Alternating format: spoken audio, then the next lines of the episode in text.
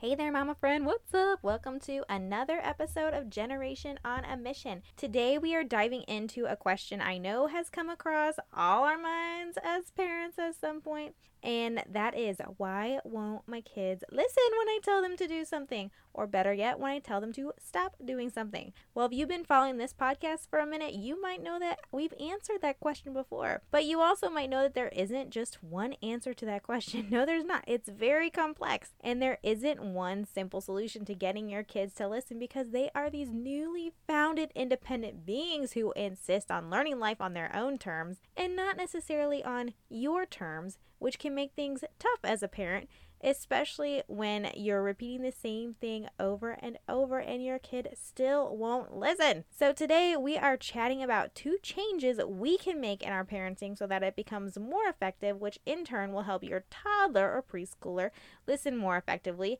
which might be music to your ears. Because, yes, it's in our kids' nature to not listen when they don't want to or when they are so hyper focused on a certain task, but it's all in how we handle those moments that define whether or not we can actually get them to listen the first time around. And we haven't talked about these changes yet before, so after today's episode, you'll have two more tools in your parenting pocket to take with you to help transform your parenting. Are you ready? Let's learn a little something something. Here we go.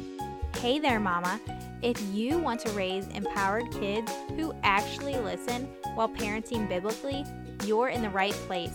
Not only does this podcast help you strengthen their spiritual gifts and walk in purpose at a young age, but it also teaches you how to parent with intention. Welcome to the Generation on a Mission podcast, where we focus on fostering our children's leadership skills so they can become world changers.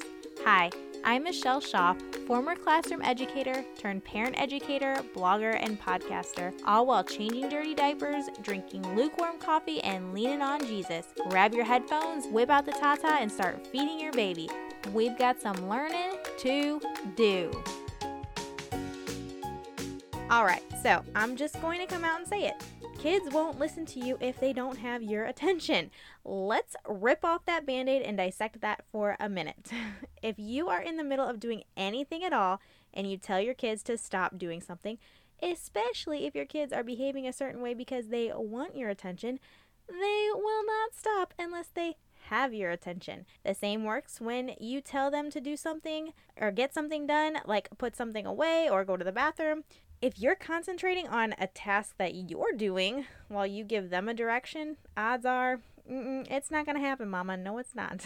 and this is especially prevalent if you are in the middle of talking to someone on the phone or someone in person, or if you're distracted by your phone itself. By the way, we have got to send the message that our kids are more important than our phones. Goodness gracious. I know sometimes our phones just can't be avoided due to work and all that jazz, but if you are in the scroll hole of Facebook trying to get your kids to do something, then you're on the fast track to a power struggle. And I have to admit that even I'm guilty of this at times because our phones can be addictive. But if my child thinks that I spend more time on my phone than with him, I have a problem that I need to fix. But anyway, let's picture this scenario. You're making lunch and your toddler is throwing Legos all over the place. Without even making eye contact because you know you're making lunch, you tell him, stop throwing the Legos. Do you think he's going to oblige? My guess is probably not. He's less likely to think that you will enforce that expectation if you're not looking at him when you're telling him to stop. Why would he if he doesn't think that you're serious about it? He's having a heyday and you don't look like you're serious about following through, then why not continue throwing the Legos? Raise your hand if that sounds like a familiar situation. I know that it, it's popped up in my house before. Or let's say you're on the phone talking to a friend and your preschooler is just jumping all over the couches like a madman. Remember how I mentioned before that if your toddler is itching for attention, he'll do whatever it takes to get it? That's oftentimes what our kids are looking for when they are performing these bold behaviors that just drive you crazy.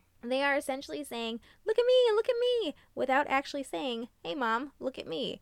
So when you're yelling, stop jumping on the couches, that's music to their ears because you're now giving them the attention for which they were searching. They look for attention in the most undesirable ways sometimes because they're still learning how to express themselves. But think about it this way from an adult's perspective. If your boss sends out a blanket email to everyone at your office or work, for example, saying, Stop talking during meetings. Are you really going to stop if you don't think it pertains to you? Speaking from experience, I'm guessing it might stop for a day or so and then you'll be back on that horse. However, if she came up to you and said personally, hey, you really need to stop talking during meetings because other people can't focus, my guess is that it will probably stick just a little bit longer and you'll probably stop for a more substantial amount of time. Now, we are more likely to follow through when we know the person giving us direction is focused on us and speaks directly to us about it. And our kids are the same way. But again, they don't have a good handle on how to express that yet, and they are still learning the ropes and they're still testing boundaries. We have to make sure that we help them learn right from wrong by giving them our attention when we are telling them to do something or to stop doing something. You'd probably stop what you were doing if your child was about to fall off the chair and help him learn how to go down the right way, or if you saw he was running around with an object in his mouth because it's a safety hazard. So, why wouldn't you stop him to help him learn right from wrong in a situation? Personally, I think that's equally as important. I think it's easier to continue to focus on our task at hand when it's not an emergency situation because, you know, we have to get food on the table and we have to keep our routines Our bedtime's going to be later. But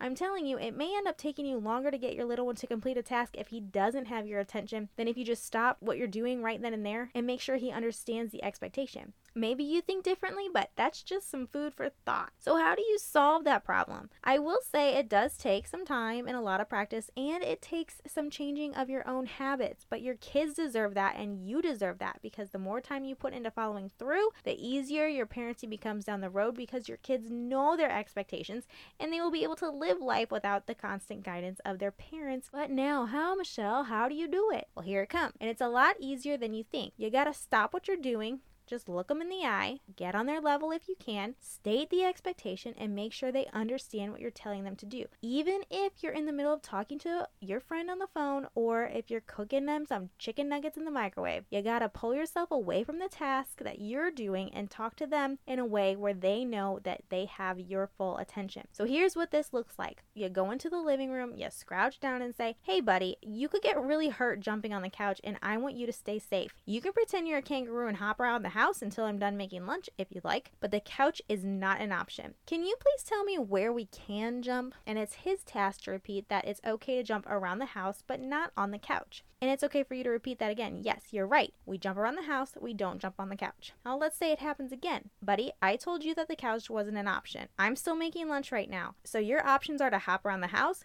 go in the basement and hop, or I can get out a toy for you to play with at your seat until lunch is ready. Which one do you choose? Asking a question at the end puts the ownership on them and it shows you that they understand the expectation and it didn't just go through their little ears because they actually have to think about what you said. They have to understand the expectation before they can apply it. Remember that. Or if you're on the phone, it's okay to politely say, Hey Susie, I gotta go for a minute. I gotta deal with the situation. Can I call you right back? Odds are they've been there and they understand. You got to do what you have to do so that your little one knows that he's your focus when you're telling him to do something and not your friend. If you just say, go wash up for lunch, honey, while you're on the phone, who knows? He might think you're talking to your friend, but he also might think that you're not serious enough about making sure he actually washes up, so he won't. And when he doesn't, do you know what's going to happen? You're likely going to get upset that he didn't follow your directions in the first place, and then you'll yell, I thought I told you to wash up. And he may yell back, and you know where it's going from there. It's turning into a power struggle, and we don't want that as parents, so let's try to avoid it if we can. And that's a good segue into the next reason why your kids may not listen, and that is kids won't listen if you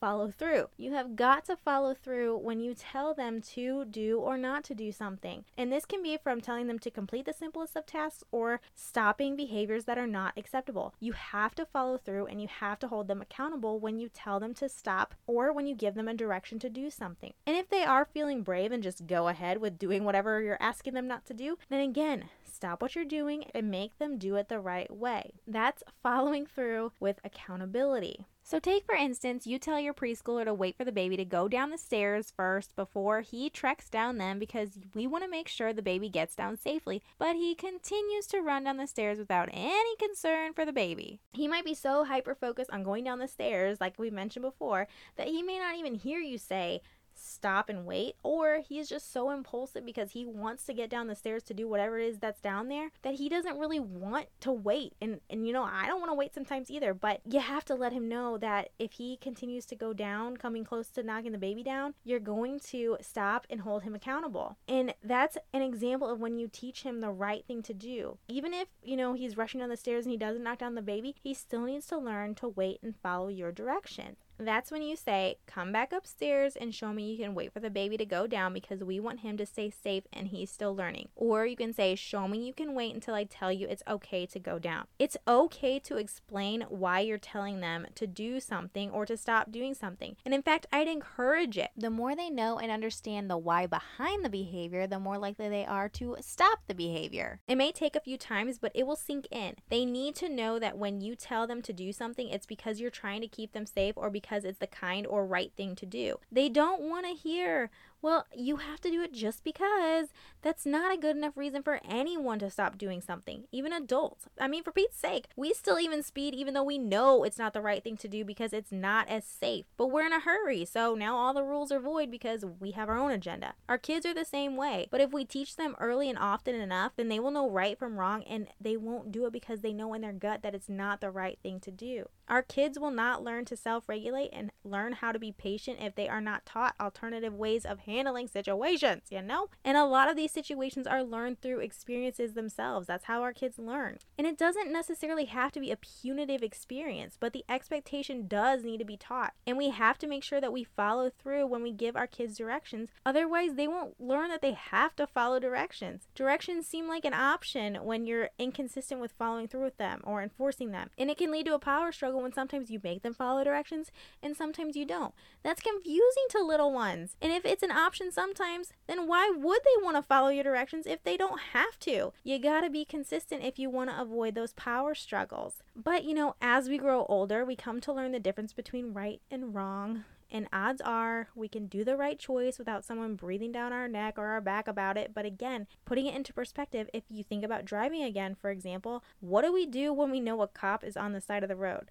We slow it down substantially because, well, we know that they are there to hold us accountable. However, we don't slow down until we see that cops. Our kids are still in that same boat. They're learning right from wrong and they need guidance when it comes to being held accountable. They know you're there to help them through it. And as they grow older, it will become more natural to them, but it's not natural to them yet. And you're there to teach them. And hopefully, as they grow older, they will learn to do the right thing on their own without you there teaching them every step of the way. But it takes proactive parenting and lots of praying to get them there. So I want you to remember that. This week, let's focus on making those two changes in our parenting when we give our kids directions. Let's first make sure we stop what we're doing to give them our full attention and provide them with the expectation, and then make sure we follow through and hold them accountable for showing us that they can follow through with completing the expectation. And I want you to see what kind of changes are being made when it comes to getting your little ones to listen.